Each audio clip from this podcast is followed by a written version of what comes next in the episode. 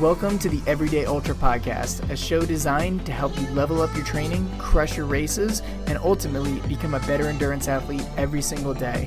Whether you're an endurance athlete as a hobby or someone who wants to be the best in the sport, this is the show for you. I'm your host, Joe Corcione, and thank you so much for listening. Now, let's get into it.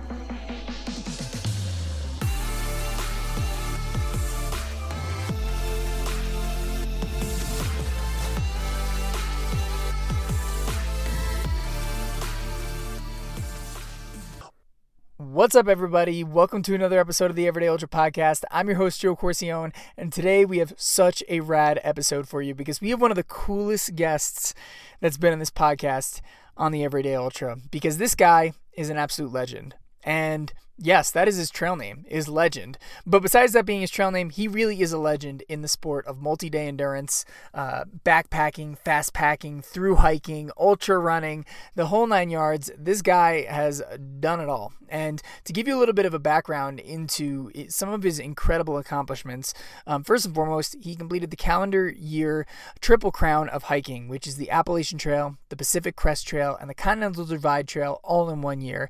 He's climbed all Colorado 14ers, um, while also balancing a full time job at the time. He's broken uh, the FKT self supported record for the Arizona Trail and also an FKT for the unsupported Colorado Trail, which is just unbelievable in a sense on that. And he's also completed Cocodona 250, most recently uh, coming in fifth place, and that was actually his second time doing the race. You're going to find his training very, very interesting leading into Cocodona, even still uh, notching a fifth place um, overall finish despite his unorthodox training, which you will hear about in this episode. Um, and the guy is also an author. He wrote a book called The Free Outside. And the cool thing is, too, he's also the founder of a website called backpackingroutes.com, which let me just take a second to just shout this site out because um, I'm actually planning my first fast packing, real fast packing trip, I should say, um, in Grand Teton National Park. And the reason why I chose Grand Teton was because of Jeff's site, backpackingroutes.com.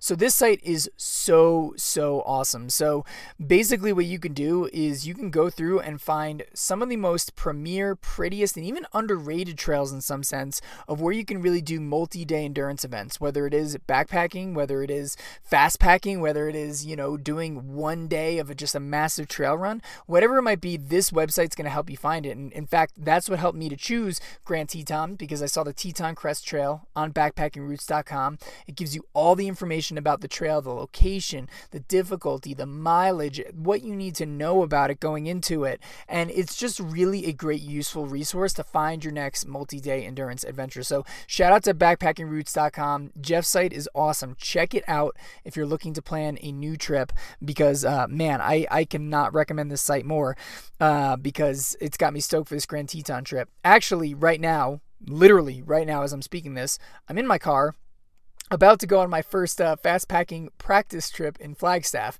So, uh, Jeff, if you're listening to this, man, uh, because of you, I'm in my car recording this podcast intro right now, ready to go fast packing, and, and you've inspired me to do so. So, anyways, uh, check out backpackingroutes.com, which is founded by today's guest. And uh, man, we're gonna dive in deep into this episode with with Jeff Garmire. Jeff uh, really talks about some awesome stuff in here. Talks about how he approaches training for Cocodona 250. He talks about all the ways he's able to circumvent mental roadblocks that come up in these multi day endurance events. And some of them, you know, are different than if you're in a 100 mile race or even a 50 miler or anything like that.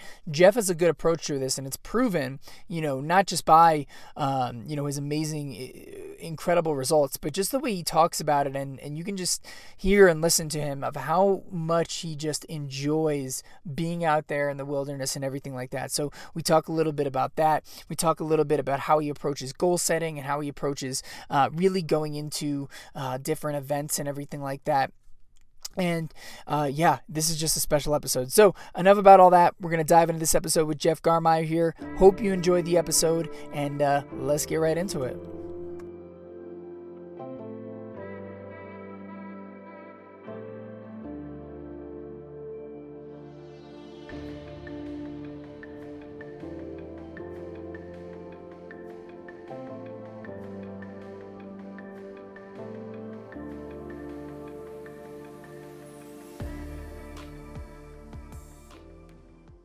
What's up, everybody? Welcome to another episode of the Everyday Ultra Podcast. I'm your host, Joe Corcione. And as you know, we are coming off uh, a few weeks uh, at the time of uh, this recording from Cocodona. It seems like forever away, but man, that uh, race had just happened. And at the event, I, uh, I got to meet today's guest, who is just an accomplished ultra runner, accomplished through hiker, and just a, a ton of. Um, he's got so many great knowledge that I think that you guys are going to take away um, in terms of just not being able to just be a better ultra athlete, but a lot of those like multi-day long stringing events where you're out there for so long and there's so many little things that could potentially go wrong. I mean, this guy has covered so many miles over so many days that I think he's got a ton of expertise. So let me just give you a little bit of background about our guest today and just the amazing things that he's accomplished. So He's completed the calendar year triple crown uh, of through hiking, which is the Appalachian Trail, the PCT, and the CDT all in one year. Impressive enough. He's also climbed all the Colorado 14ers.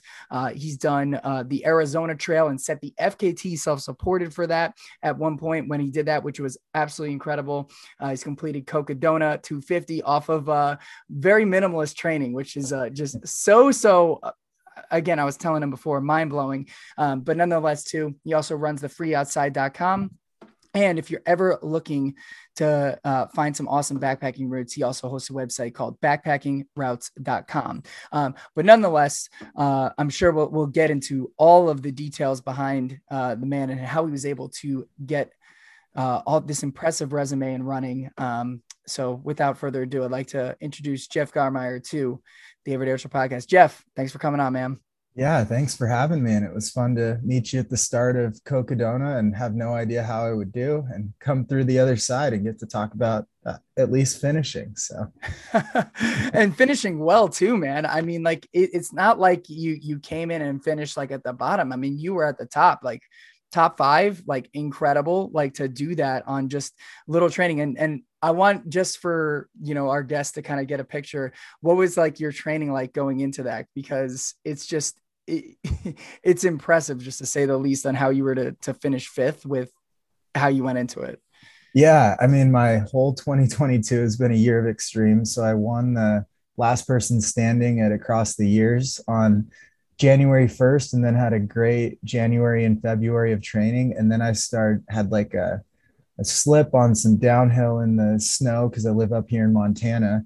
And it like resulted in maybe a minor quad tear, which manifested in like some IT band issues and, and then some hip flexor stuff. And it was just, I took almost all of it's most of March, most of April off running. I did like 10 mile weeks was my max for two months going into Cocodona. Um, and I was really questioning if, if everything would even hold up for Cocodona. I, so just having such a volume and a background, it was like, um, and my PT was like, Are you, do you need to be like ramping up your miles? And it's like, No, I need to just be as healthy as I can on the start line because I can get through the miles if, if everything holds up. So it was just like a very different way of looking at it. And like uh, Jason Koop was logging more miles per week than I was logging per month, like leading up to this event.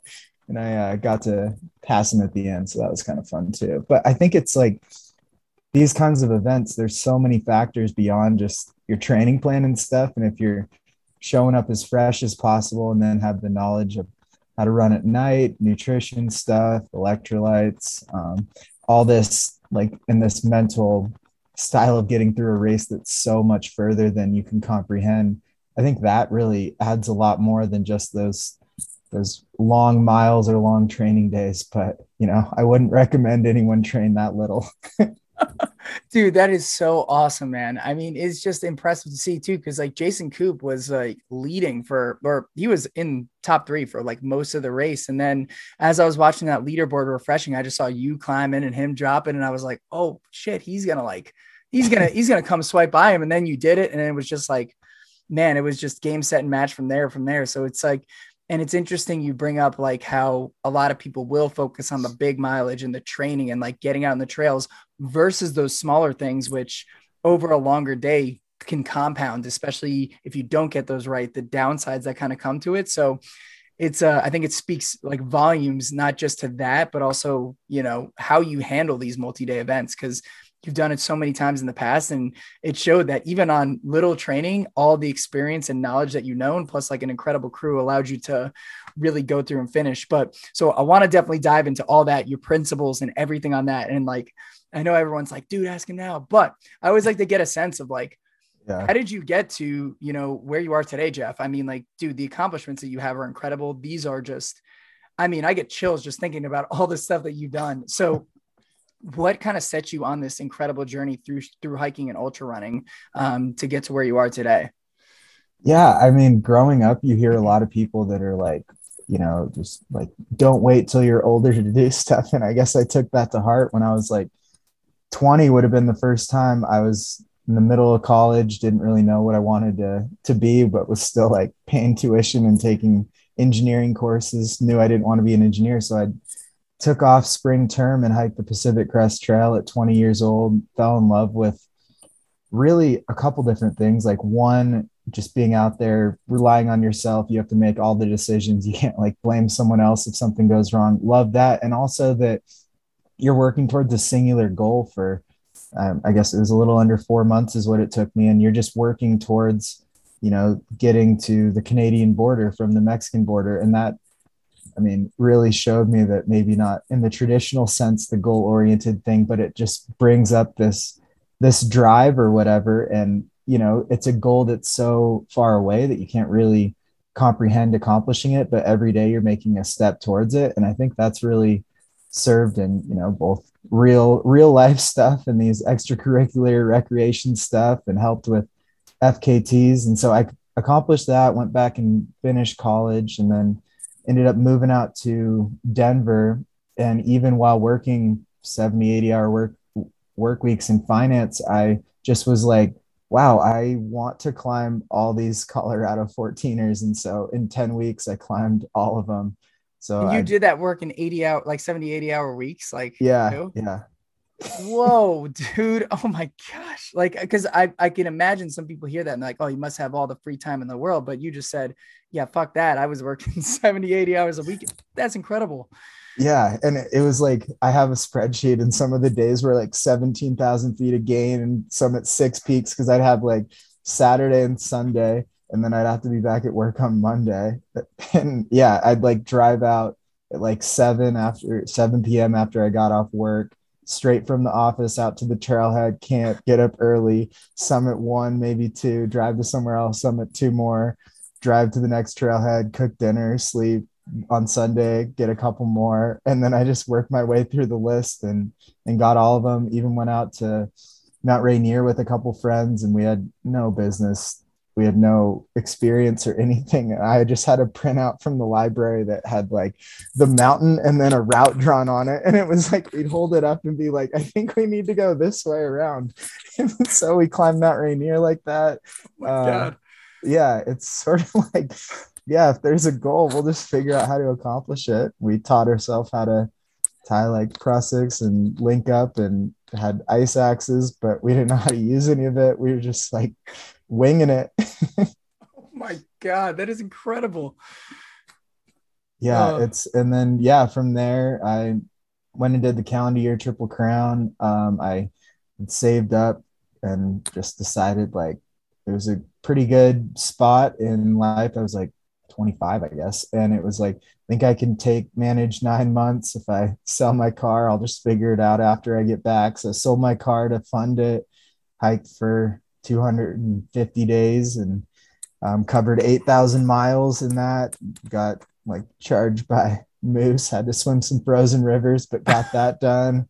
And then it just kept going. I had two years, I worked for another year and a half. And then a couple years later, I did a 7,000 mile loop around the West called the Great Western Loop, which was sick. Got charged by a grizzly bear, more, more ins- insanity there. And then I was like, damn, I've done some long stuff. I want to try some shorter stuff. So I dove head on into FKTs. And in like three months, I set the Arizona Trail, the Pinhoti Trail, and the Long Trail records. And it was like, wow. And then I was like, man, I've never really done anything international. So I went on a vacation to Costa Rica and just didn't get on my flight back and lived there for two months. Oh, shit. So oh, this shit. is and like I worked remotely down there, and this is like how I live life. It's like it'd be sick to like live here for a while. I guess I'll just not get on my flight home and just stay. Dude, that is incredible. So like I I first of all, like I don't know what you're doing to, to, to piss off all these animals, or these animals just pissed at you or something. But uh, dude, this is incredible to just hear like your life and how you approach it. And I think it makes it so relatable too, because you're like saying it's like, hey, like I'm working too, I'm doing all these things, and but you just kind of make it happen. Like, how do you how do you like I guess approach like a goal? Like when it comes to mind, is it very much just like do you like like get scared or like get like oh like what if because it just sounds like you really just approach it and just like hey like this is what i want to do. I want to go out and accomplishment. Like how do you kind of see that? Because it just sounds like you know when you set your mind to something like not only do you like make it happen but you like continue to make it happen over and over again. So curious to hear your approach on that. Yeah i think it's so everything's made every goal is made up of like a lot of factors or like smaller goals along the way. And so everything that's been like a fear or nervous about try to tackle head on. So i mean when i started through hiking it was like scared of the dark and at night. So i would like try to camp on my own without other people to like get comfortable with the night. Like let's attack it head on or do some night hiking. And then like even with animals and stuff the more you see out there like the more comfortable you get and just putting yourself in those spots and just trying to get comfortable with all the things that could easily be a reason not to do things has really helped. And even like living by myself in a foreign country or something like and like learning a language i don't know down there in costa rica it's like just put yourself in these uncomfortable spots. And you know if you give yourself the ability to sink or swim all of us are going to figure out how to make it work. And it's it's a little uncomfortable at first but then you soon like you crave that uncomfortable thing or those question marks because you just think that you can really prove something to yourself by uh by accomplishing it. And yeah and it's just like a series of things where it's like oh i really want to do this. Like how am i going to make it happen? It's it's more like that. And then back on the on the work thing it's like it's taken seven years of like dabbling in the outdoor industry, building up, having to have jobs outside of it, and still a little bit of income from outside of it. But just to have like anything sustainable in the outdoor world and the flexibility to do all these things. And you give up a lot of things, but if that's what you, what fuels you and you want to do, I mean, that's what makes it all worth it. Like could make a lot more and live in a high rise in Denver and finance, but that's not fulfilling, which I learned pretty quickly. So it's like, let's craft the life that is fulfilling and took seven years, but getting pretty close. So it's pretty, pretty cool just to trade that money for flexibility and then also get to, you know, sneak in some goals too.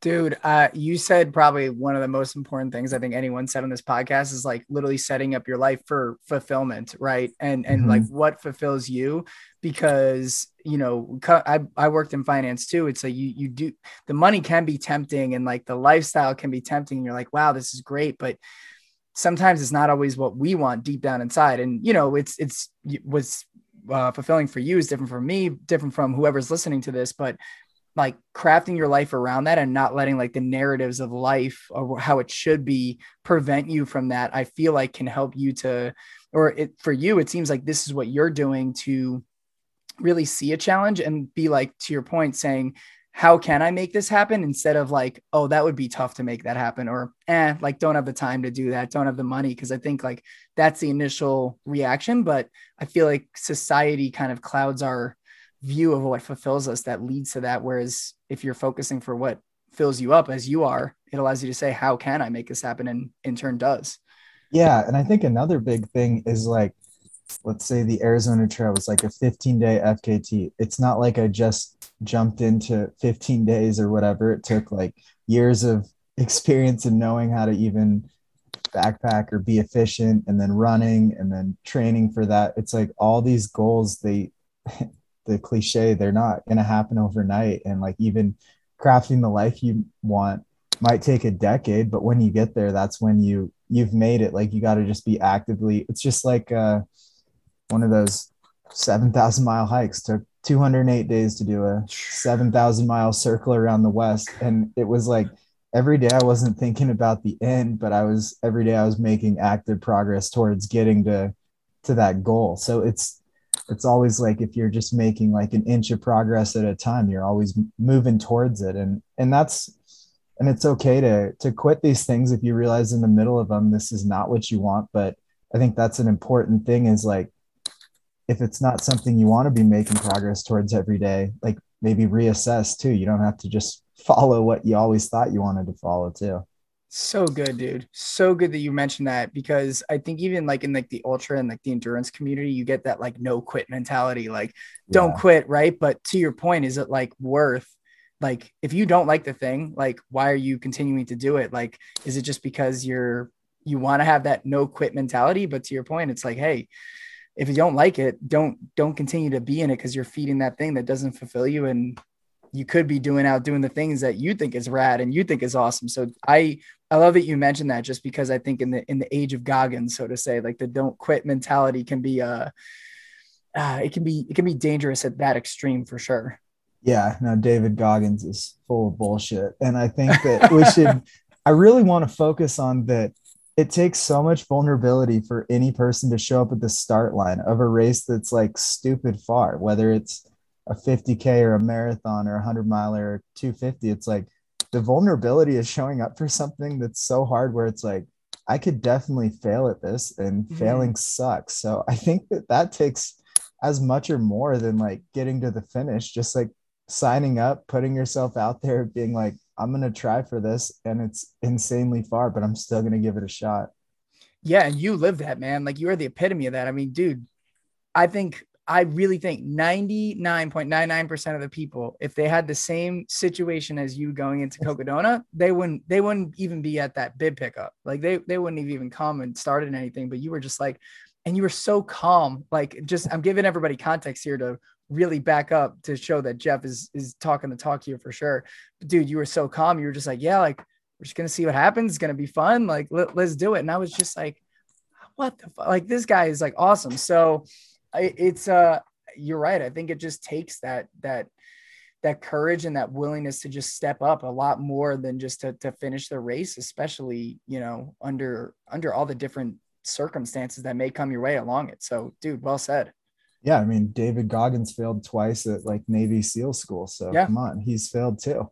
Yeah that's true. That's true. I love it man. And i i think one of my favorite instagram uh captions of all time was right before right before Cocodona when you're like it's time to make Goggins look like a bitch or something like that. I, yeah. I thought it was incredible. So so good. um so so diving more into this. And by the way, I also thought it was amazing when you said go into short stuff and you said uh yeah, it, it for you short stuff was Arizona Trail FKT like just unbelievable. But what are the things that you've kind of learned on your journey that like are really the keys to success and i'm sure there's so so many like things like you mentioned before electrolytes and sleep and gear packing and all those things. But i guess like you know there's got to be principles that you keep bringing onto these races because there's i mean you're just excelling at all these things that you're going on, including Cocodona.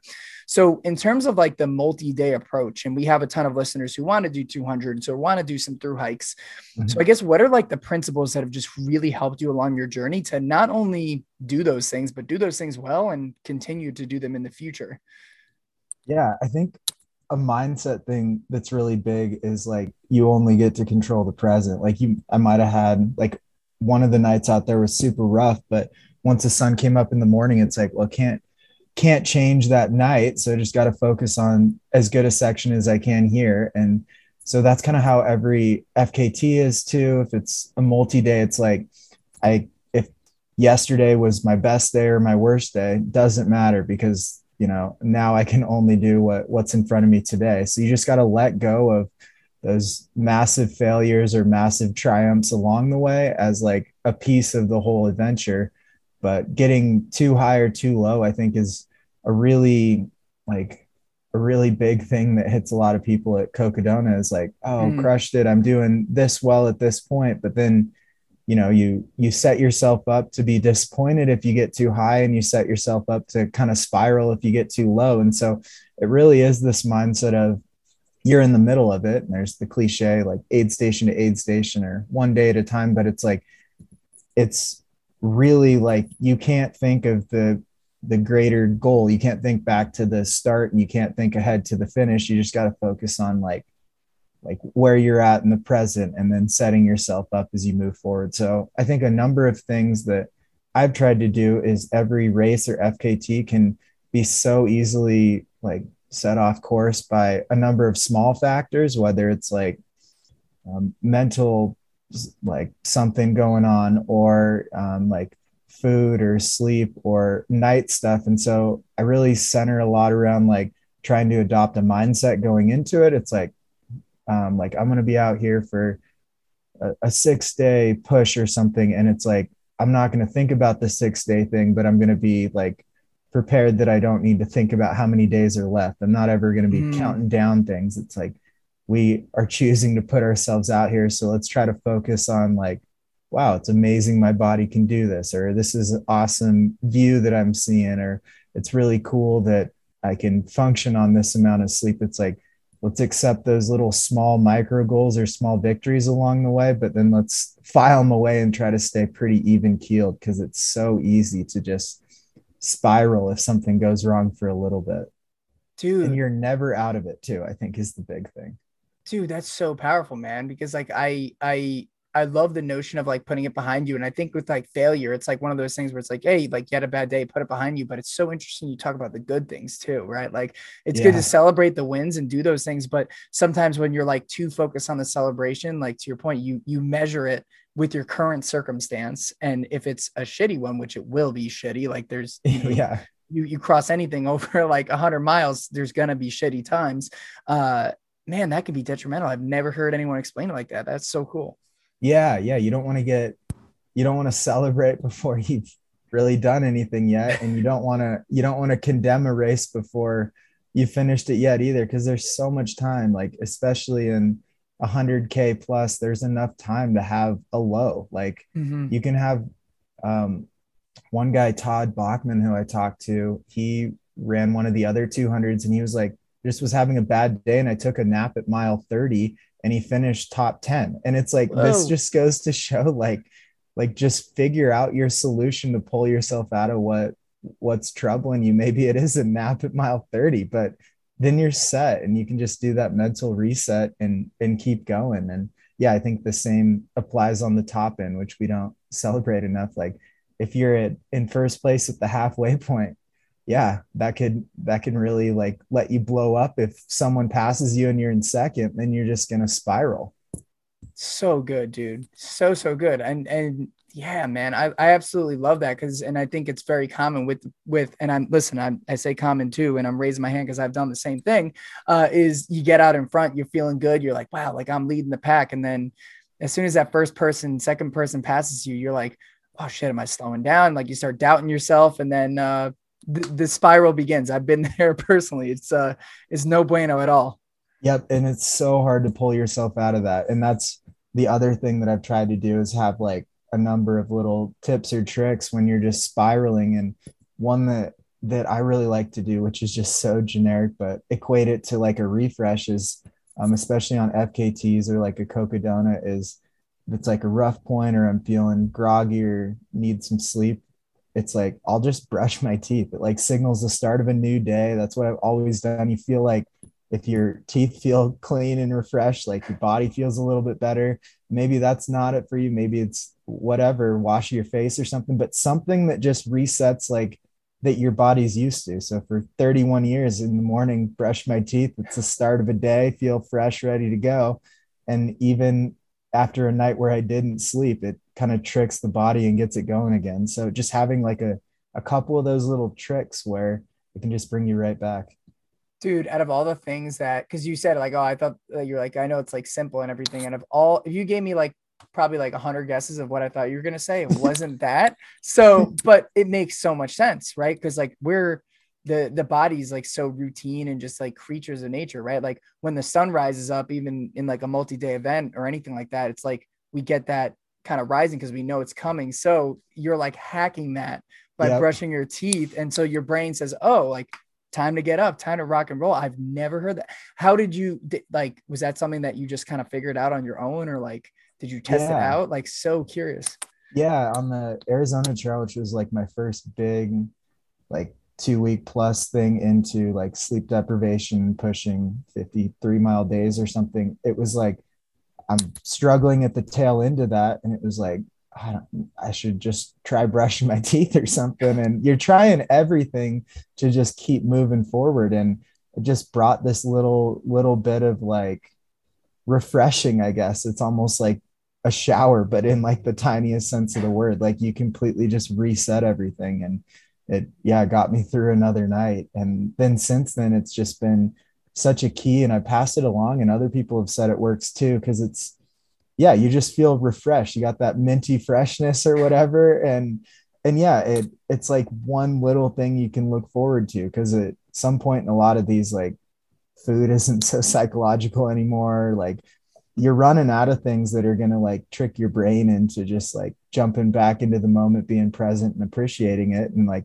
brushing my teeth seems to work for me.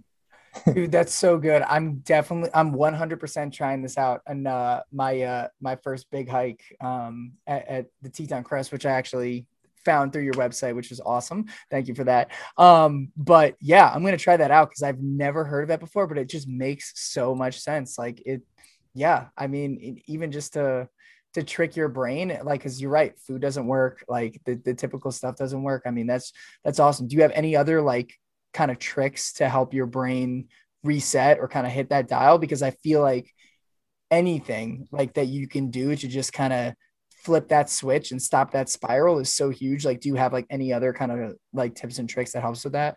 Yeah a couple other pretty simple ones that use a little less frequently but work is like even at a stream or whatever, washing like the salt and sweat off your face, mm. then you hmm. feel refreshed. And then another one is uh, just take your shoes and socks off for a minute or two, let your feet dry out, and then you're just like lacing up your shoes like you're ready to go for a run again. It's like you just trick your body once again. So it's anything that just provides this like big reset in time. And it's like, all right, shoes are tied up, feet are feeling good again. Like, let's get rolling. And it's like a two to three minute thing, but it can really bring back everything. So good, dude. This is awesome. Like I yeah, I love this, man. It's just like almost like starting your run again. Like yep. and therefore your mind starts again, so to say, like on the repeat. I, I love that so much. I'm, I'm curious too, like just like through all the miles, right? And this is like how you've accumulated this stuff. What are some like kind of like blind spots that people typically have with these long events that you've kind of learned that basically if, if you would say if they knew this kind of beforehand or kind of tried these things out like it would be greatly helpful for them right? Because yeah. i know you mentioned sometimes and we were kind of talking before the podcast sometimes people will do things that'll blow them up uh, later in like a long effort or an event. Um, what are those what are some of those things for you that you would suggest or those blind spots yeah like the week before the race i did like three training runs just to sharpen like three of the skills that are really big and ultras that people neglect so i left montana drove 12 hours down because i was driving to cocodona through like moab and got down there at midnight and then went on like a really slow hour run at midnight because just like get back used to running by a headlamp get used mm. to being out at night and i think a lot of people running hundreds and multi-day stuff is like yeah, the night is the lowest point, but you want to be able to draw on some experiences and stuff out there. So even though I had have a lot of night experience, it was like I just need to get used to the headlamp again, get used to how the light works, where where your step and everything looks different at night, and just and like I was tired. It was midnight, but it's like I just need to push myself to go on this run before I go to bed, just to like get one more little like shred of confidence that I can draw on in that race and just sharpen the tool. And then another thing, if people uh, are going to use poles in um, races, like it's so neglected. People don't train with them. It's the weirdest thing. Mm-hmm. It's like, mm-hmm. don't bring them if you didn't train with them, but mm. if you're going to use them, train with them. And then another one of my runs I did, I ate um, like a decent enough meal and then just went on a slow run just to like get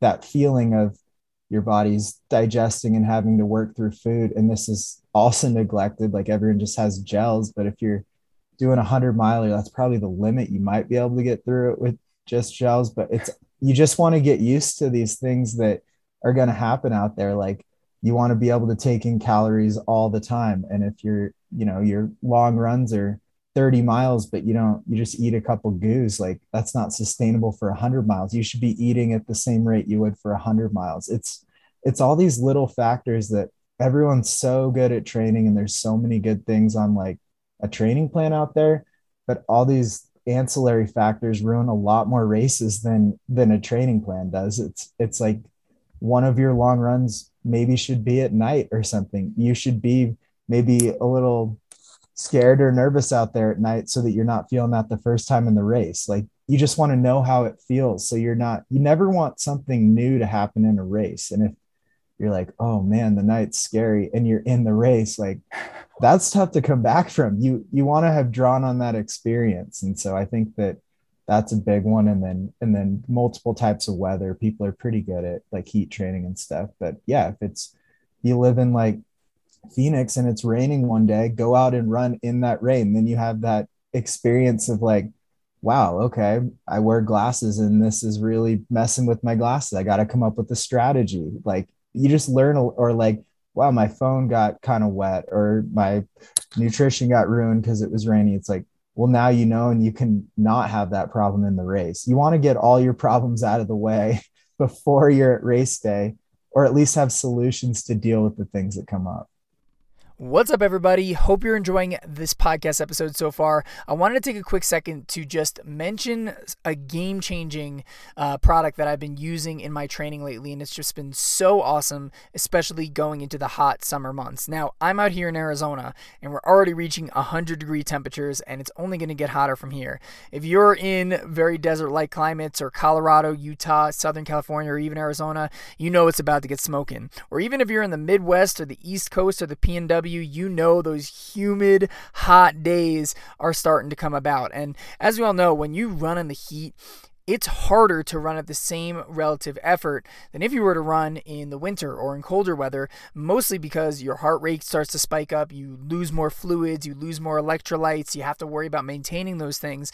And really, just having a solid hydration plan is going to be a make or break when it comes to uh, really performing well in the heat. And if you have races coming up in the summer, or if you have uh, a big training block in the summer, you're going to need to be prepared. And so for me, I have a big training block going to Javelina 100 in October, where that race is notoriously warm in October in Arizona. Um, so I'm going to be really needing to uh, dial down my hydration strategy. So as I kind of like thought about the ways to do it, one of the ways was trying out this new product called Prepd. Now, Prepd is an interesting product because it basically does to your body for hydration uh, as to what carbohydrates do when you're carbo loading for a race. So you know you have a race the next day, you might go and get a you know big bowl of pasta or you might eat some pizza or whatever. Get those carbs in the night before to pre- prepare your glycemic levels to really have the energy it needs to go forward. Now, Prepd is an interesting starch-based formula proven by uh, scientific studies and everything to basically the night before what you do is you take the mix and it's just a powder mix um, and this is their prime package that is. You mix it in with either almond milk or water or regular milk or whatever and then you drink it up like a shake. And this starch rip mix actually preps your body for maximal hydration the next day um, in order to uh, really keep in the key fluids and electrolytes that you need to be well the next day. And uh, it does it in this unique way where it's not just consuming salt tabs or anything like that. It, it does does a thing where it basically uh, it, it it's so interesting because like I say it and I'm like, wow, this is so different and unique, but I think that's why it works. So basically what it does is it takes your intestines and it, it like lines it up in a way that is able to hold in fluids a lot, lot better um, in a sense that's going to keep you hydrated all day.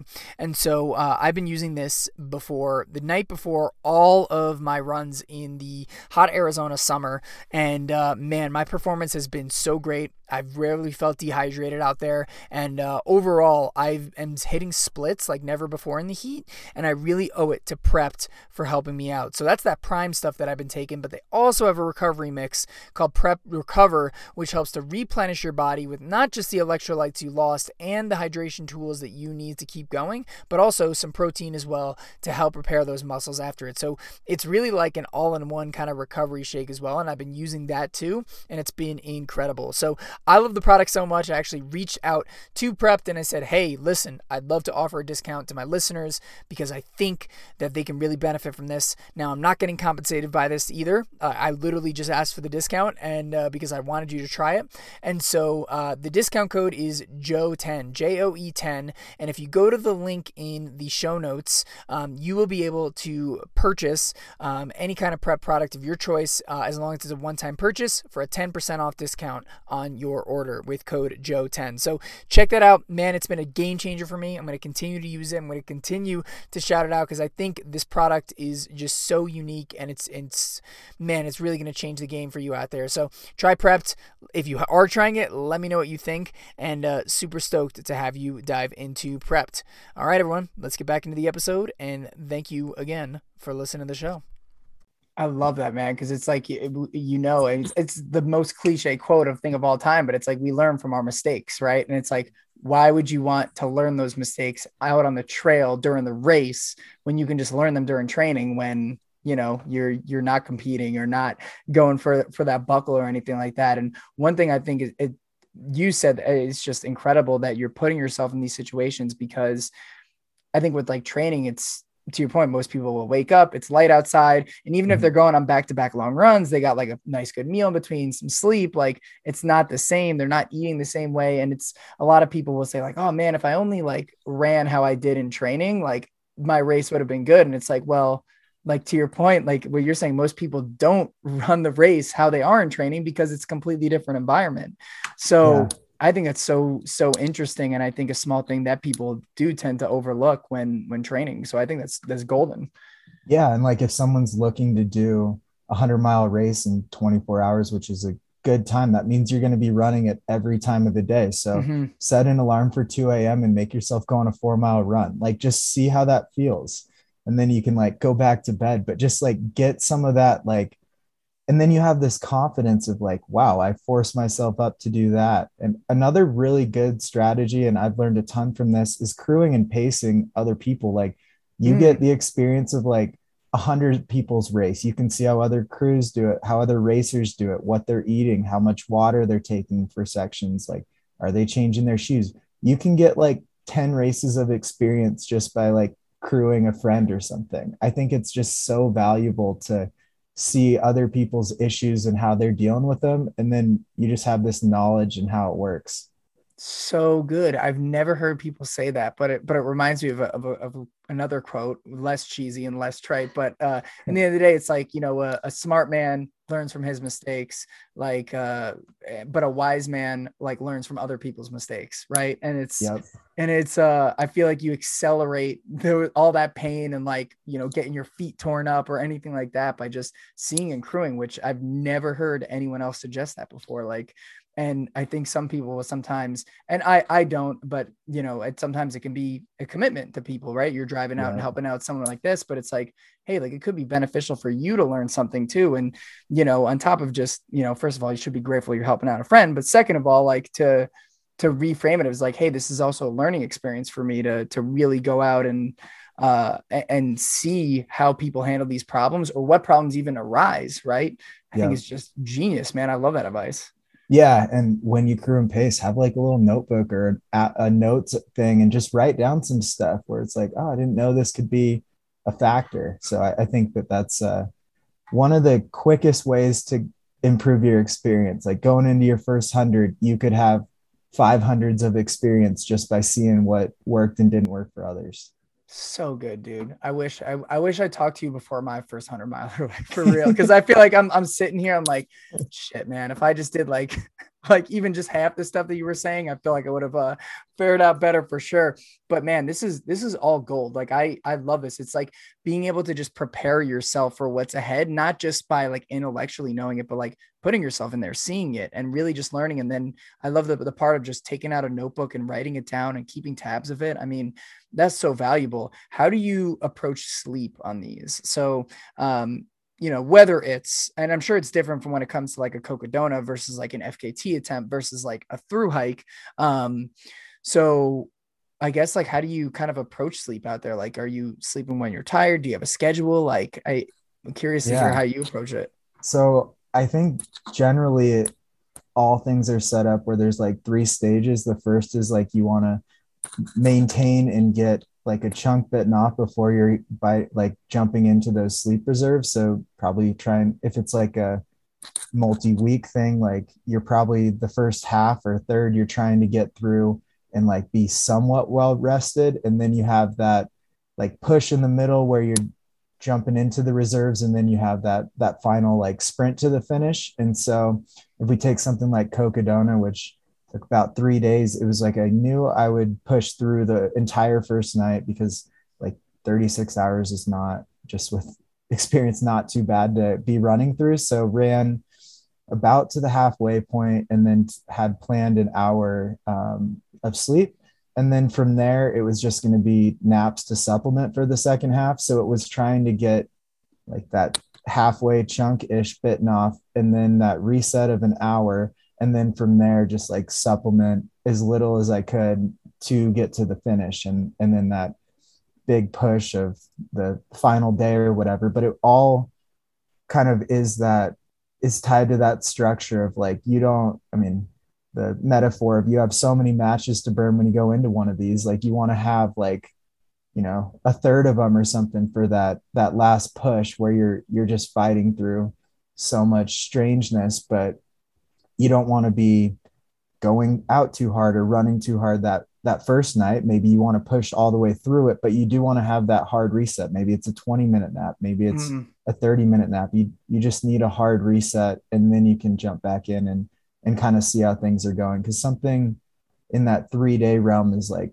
really really pushing how little sleep you can get but it's still you're going to need some i think is really the the the strange thing about Cocodona it's such a weird distance but it's kind of cool. It can be dealt with a few different ways.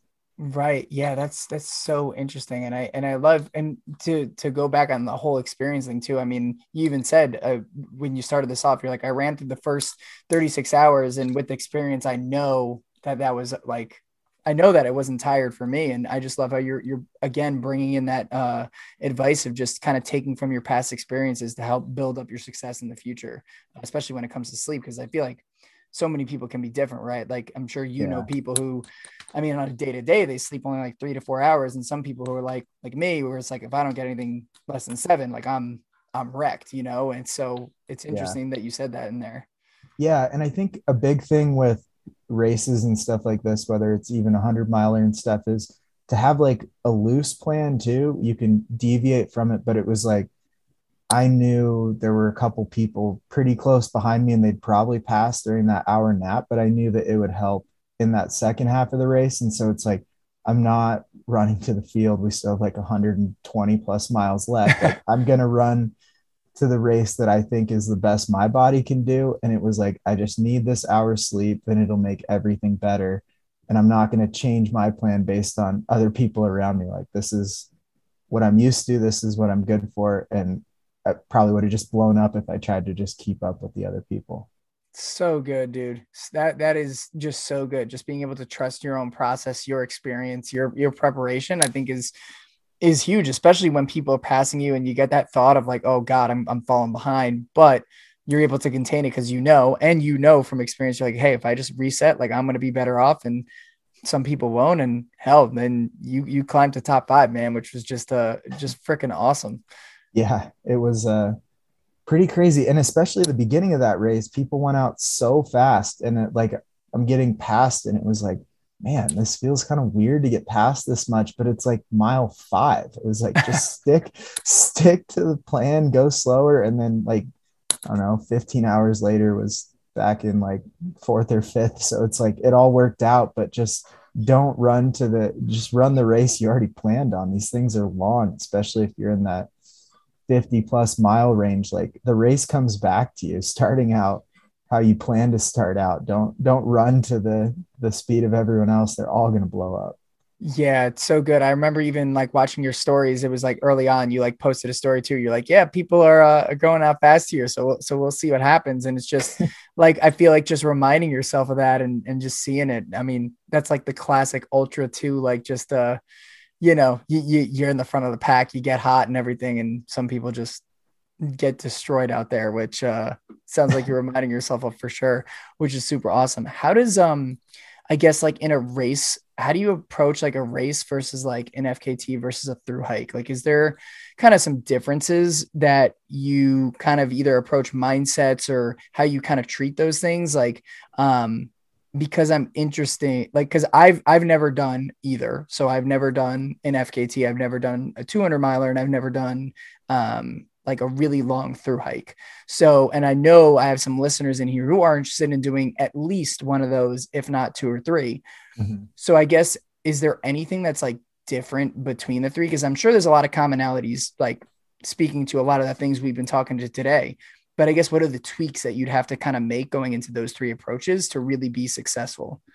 Yeah. So I start all three off with like a spreadsheet with you know this is the beginning this is the end and then i'll separate it into micro goals. Maybe on a long through hike it's like at, on week two i want to be here or week four i want to be here which means i have that whole two week period to like there's flexibility in it. One day could be good one day can be bad. And then on an fkt it's the same thing but maybe each day and it's like if i only hit 47 miles on a day and i wanted to hit 50 that's okay. I can that rolls into tomorrow. I'm hoping for a little bit longer, but these micro goals that you're hitting like keep you on track for that bigger goal. And they're not set in stone. They're just more meant as like targets and stuff. So, mm-hmm. and then, so it's just like how granular you're planning it. Like a through hike is going to be a more wide open, like in this many days, I'd like to be here. Whereas you get to mm-hmm. an mm. FKT, it's like at the end of this day, I'd like to be here. And then even a race, it's like, this many hours in, I'd like to be at this aid station. It's just how granular you're planning. And then, so like a through hike, and I do a lot of self supported um, FKTs too. It's also some planning on like the nutrition and what you're going to be eating and stuff, and pre packaging stuff in like that daily amount is really important. Whereas a race is so much different because you can get to an aid station and be like, I haven't had ramen in years, but this sounds really good. I want to have some ramen. And it's like, that's completely cool. You just don't have that flexibility on a through hike day after day mm. or an FKT. So it's kind of knowing what the limitations are of each style and then also having like like allowing yourself to be flexible with it too while also still trying to hit some of those goals along the way because a through hike you'll hit like you'll hit weather if you're too late in the season or something, or maybe there's a storm coming in. So your goals are going to change along the way, but just having mm. that outline is a lot better than just being like, all right, I'm going to try to through hike 2000 miles with no, no planning or goals. It's like, that also feels like an empty way to attack something. Like you want accomplishments along the way. Like, oh, I made it out of my first state. That's sick. Like, let's celebrate those too. And in the way that you know you you can build on those successes that eventually end in in the bigger goal but it's really just breaking down everything into manageable bite-sized pieces. Dude so good. I i love like it there's planning involved in all three but it's just the scope of planning and the scope of which you measure yourself is so different. And i think for mm-hmm. good reasons right? Like like i love how you said even if you're doing like a through hike and you know you plan for 40 miles on one day and let's just say you end up getting you know 35 it's like okay but you don't want to just be like oh like i didn't it was a failure like blah blah blah. It's like you have that more room to do it whereas like a race it's like well the the time t- clock is ticking here. Like I need to really hustle it on and and to approach it from that standpoint, I think is uh is very interesting. Yeah, and like on a through hike, if the goal is 40 miles, that doesn't mean that that's where you got to get to. But if you didn't have some sort of idea, I guess you would just walk till some time and throw out your stuff and go to sleep. Like it's just nice to have some basis of the day that you're planning. Maybe it's like, this is an epic lunch spot. Let's try to get here before we have lunch. It's just like, if you fill it with, I don't love a lot of structure, but just enough structure, then you can mm. really enjoy and um, immerse yourself in all three experiences. If it's like, oh, I want to get here before I sleep. Well, and you don't, like your sleep's probably going to suck because you didn't quite make it there. You could have that hour nap in a van or feeling pretty good if you just push a little bit. So if you have that goal there lingering, it's just going to improve the experience. So I think that's the benefit of planning is you're finding the best way to get through a day or a through hike or a race or whatever. So good, dude. So good. And and I like how you pointed out there too, even like yourself, you're like, I don't like structure, but having a little bit of structure makes it fun. And I think sometimes, and I'm I'm the same way. Like I hate structure. Like I just like I'm very much go for the flow. But if you're too far in it, especially with something like a through hiker and FKT, I can totally see how it can just make it less enjoyable or like make it less fulfilling or rewarding or any of those things. It's like having just a little bit of structure. And I love how you use a little bit instead of just like, you know, so rigid to the point where it's just like, wow, this like sucks. Um, I think yeah, it's really, me, really interesting let me hit on the other side of that too. I've seen a lot of yes. runners that over structure like every calorie, every minute of sleeping, every mile that they want to be at. And this goes back to like you're setting yourself up for failure. Like if you're like, oh, I want to have get like massage or like roll out or something at this level and like something just doesn't come through or maybe you're crew gets a flat tire and can't meet you like you just set yourself up for a spiral. Like that little structure and knowing you can be flexible is the perfect amount because you're just building a pedestal to get knocked off of if you're over planning everything. Yeah dude so good. And i'm sure you you, you take the same approach with training too right? Because yeah. I, I know and, and listen i i used to fall in huge trap in this where it was like you know this is exactly my training schedule. And then all of a sudden like some little aches and pains would pop up or like some some issues would happen. And then it's like you you've married to that training plan and or at least I've had it where I've married myself to a training plan and then just end up getting hurt or like something bad happens and I don't enjoy it as much. So like do you take that same approach with your training and everything? Yeah I try to train on like a week long basis. So I'll have like mm. m- like this many hours of training depending on the what I'm training for, this much vert and maybe some in miles, but most of the stuff I do is hours of training. And it's like, okay, today is Austin and Bozeman. I'm gonna have like today be a vert day in the mountains where I'm not really even gonna look at my watch. And then maybe it's like rainy or worse, and it's like this is gonna be a tempo run around town or something. But it's not like every Tuesday is tempo run or every th- like Saturday is long run. It's like if I and that's sort of going back to how I wanted to set my life up. So there's that flexibility. It's like, all right, my last meeting's at one, I can spend the next three hours in the mountains. And that's the rewarding thing. Like we all do this because we want to be outside and in, you know, the beautiful places. So your training plan says you have to do a track workout on the best day of the week. Scrap it and do the track workout tomorrow. Like, like do it for the enjoyment. Like the wildflowers are popping, maybe just change the whole thing. Like if it's on that week long basis, there's enough days I can get in in a normal training block, like the things I want to do, but also I'm not going to sacrifice the reason I want to do it just for that training plan. So good, bro. That's so, so good. I love that, man. Like, cause yeah, there's some days that are just super nice out of that you want to go. Like in Arizona, like there's in the summer, it's like 115 every day. And like, who knows, like maybe one day is like you know 90 degrees which is like surprisingly cold here. But like it's like hey like if you had a rest day like maybe go out and just enjoy it and just you know move your run to that day or something like that. Like i love that approach. I think i think it does make it a lot more fulfilling because like you're still getting in the work in but like you're going to the roots of like what you enjoy through that and you're not letting it box you out of that you know? Yeah exactly and that's how ultra running is too. It's more flexible and fluid so you mm-hmm. can jump around some workouts and have some more fun in the training process. It makes the whole thing better. So good, dude. So good, man. I just want to, dude. I wish this podcast episode was like five hours long. Um, I could, I could listen to you all day. Um, I'm curious too, like, uh, because I definitely want to, want to touch on this, like, before, because I know you've, you've done unsupported efforts. So, yeah, like unsupported FKT in Arizona Trail and tons of other just unsupported things. And when people hear that, including myself, it's kind of like, holy like shit. Like I did like my first 100 miler unsupported, and that was like a fucking that was like I'm like, what in the like that was crazy. And so when I try and like pitch together doing the AZT, not just like not just a through hike, but FKT, like how do you how do you approach that? Like what are like is it is it drop bags or like I guess like what are the principles? And selfishly, one of the reasons why I asked too is I'm doing I'm not going for an FKT, but a giant fast packing trip, self-supported, and it's just things I want to think about. And I know some other people listening in who would want to do that. I guess like how do you approach an unsupported or self-supported effort kind of going yeah. through these different things?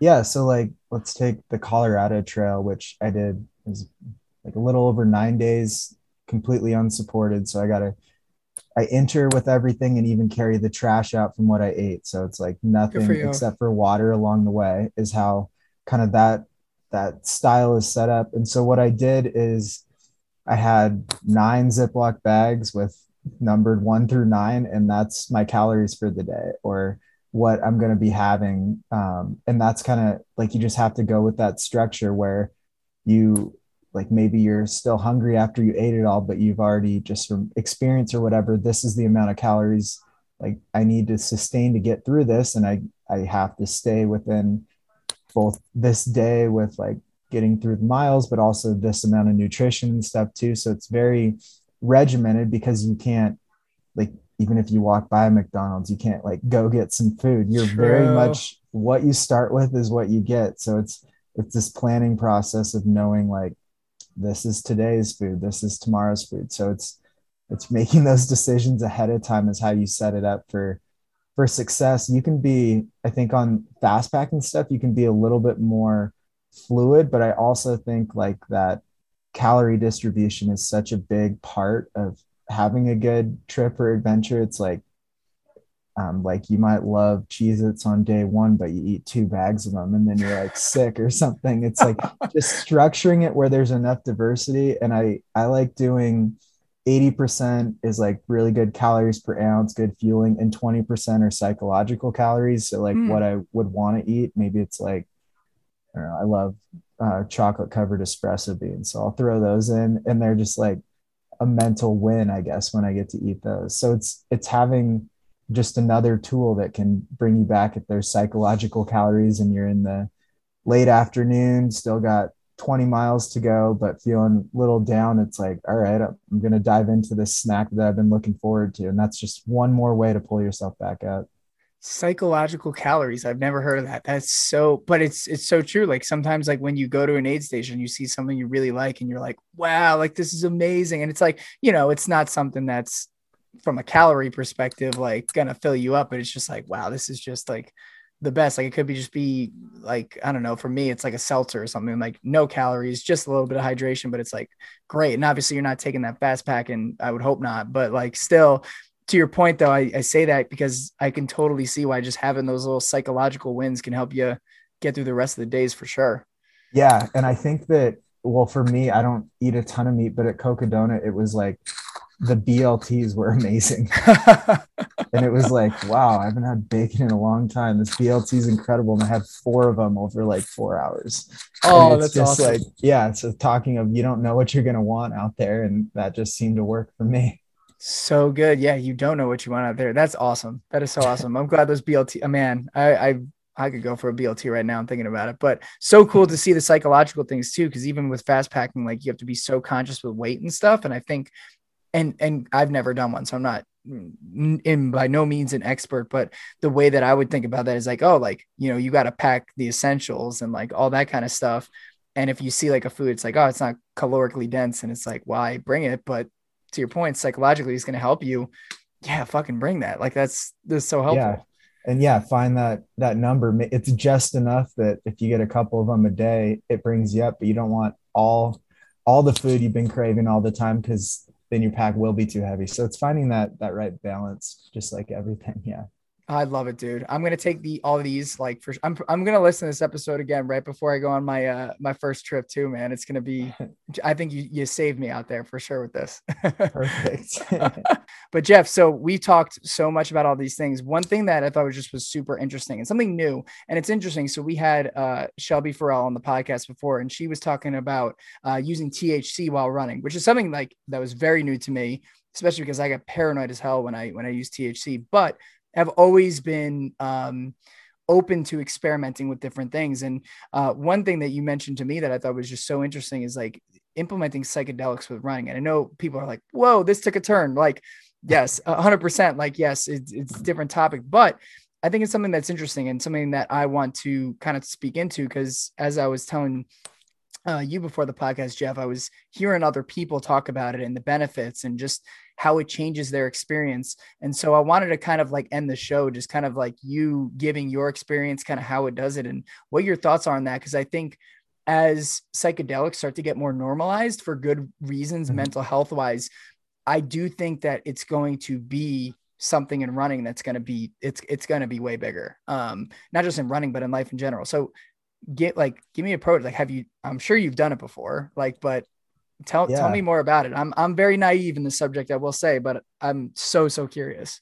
Yeah i've had good or fast runs and not as good or fast runs and it's just kind of like finding a good middle ground but i've struggled with uh, depression and and worse and stuff for many years. And i mean running and all these things like offer some and then also not even maybe once or twice a year like psychedelics especially like uh, mushrooms and stuff have like really they really open up like a new dimension and stuff. And then having done a couple runs one um yeah it's like just opens up kind of a new door of being present i guess differently. And you're not you're not trying to like trip and giggle so hard or something i guess. It's it's just mainly like kicking down that door a little bit and opening it up. I've done it a few different times um, and yeah i think it just offers this other dimension and this way to get a little bit deeper into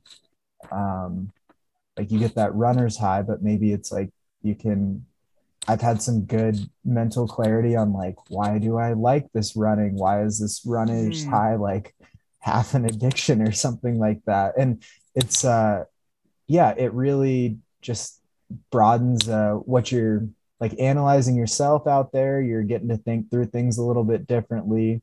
And then of course it just opens up things too. And I've when I first kind of started experimenting with it, uh definitely overdid it a little bit and had stomach issues. So it's it's like very much a touchy thing where it's like dip the toe in and stuff, but it is this just like different way of getting your brain chemistry firing. And I've you know tried SSRIs and SNRIs and stuff like that prescribed by doctors and stuff. But I think the natural substance has so much less side effect. And mm. if you kind of figure out how it works with your body, it opens up this like I don't know, like more more less or I guess less inhibited version of what you're going for. And then out there on the trails, it like combines running with this. So you're you're kind of getting that what comes from maybe a a prescribed drug, but you're getting it kind of in this more natural setting and you're getting uh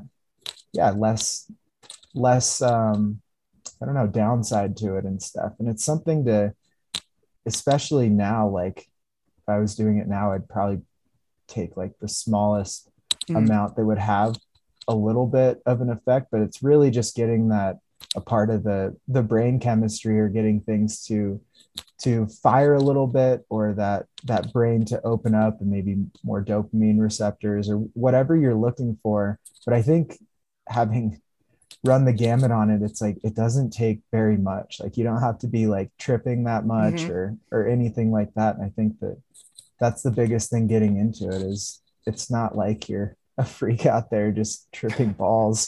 You're you're like setting yourself up to enhance a run. You're not changing the run or the experience. You're just enhancing it through what you know someday will probably be a prescribed medication So good, dude. I love that. And I, I know people personally who have said like it's just it, it oh, like to your words too, like it um lets you kind of see things more objectively, like who you are, and just kind of pick those layers back that maybe just so hard to see on like a normal brain, right? And I think like the science, I could be wrong, like turns off something where like you can see things in a different way and really analyze yourself. Is it like more of a and this is the last question I'll ask, and we'll, we'll definitely wrap it up here. But is this like more of like a insightful thing when you're out there? Or is it more of like a it makes the run feel better, like you can like solve problems better, like all of the above? Like just so curious. Yeah, it it feels like rather than running through an environment, like I took them on Teton Crest too. It's oh, like you're awesome. running. That's where I'm going. So maybe yeah.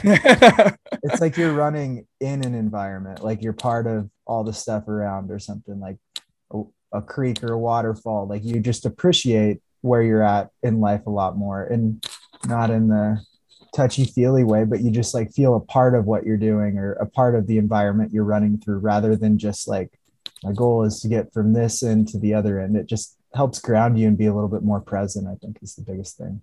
And I, I, think this is a great way just to end it, just because literally in the beginning of the episode, you were saying like how important it is to be present in those moments and enjoy it and really just take it all in and right and take it like moment by moment and it sounds like this just allows you to to really just hyper accelerate that and just really be grounded in the moment. Because to your point there's sometimes where i've been on some of the most beautiful trails and all i'm thinking about is getting to the end or like that that next piece of food and you you skip out on the opportunity and it's like that's that's why we're out there in the first place you know? Yep. Yeah you could just stay home and not have to have driven to the trailhead if you're not you're not super present and into it.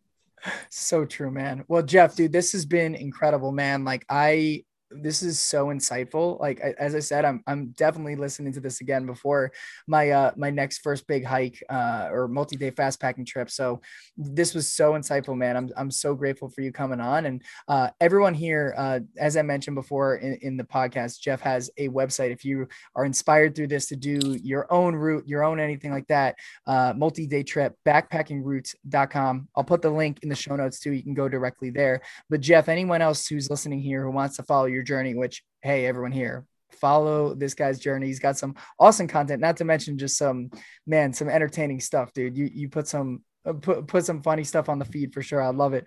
Um, where can our listeners do so they want to follow along with you? Yeah, the free outside on Instagram and um, there's a Facebook page, but yeah, freeoutside.com has a lot of stuff too. Especially you can even read about Barkley marathons and stuff on there. We didn't even get into that. So whole nother yeah, episode, I feel like. yeah, yeah, there's uh yeah, just look it up and yeah, I wrote a book about the calendar year triple crown. So it's called Free Outside too. So check that out. And yeah, I mean just I would just send everyone away with the message of like worry less about your training plan or your watch and just focus on you chose to do this sport so start enjoying it a little more. Dude i love that man. Jeff you are you are a legend uh, both just from my eyes and also your trail name. So you are a legend my friend. Thank you for coming on the show dude. This is a lot of fun. Yeah thanks for having me. This was good all right, everyone. Thank you so much for listening to this episode of the Everyday Ultra Podcast. Appreciate you listening in. And if you have any topics or guests or suggestions for the show, I would love to hear that because I want to make sure this show is so valuable to you that I'm able to provide all the things that you're looking for to become a better endurance athlete every day. So, if you have those things, feel free to send them over to me on Instagram at Joe Corcione. That is my handle, J O E C O R C I O N E. And I'll be more than happy to fit it into the show, reach out to the guests that you're looking for, and ultimately give the value that you're looking for. Um, if you enjoyed this podcast, please share it. Uh, would love to get more ultra runners and uh, people in the ultra endurance community listen to this podcast because the more this podcast grows, the better we're able to serve you as well. And so, thank you so, so much again for listening in. I tell you, I do not take it lightly. And remember, my friends, become a better endurance athlete every single day. Take care.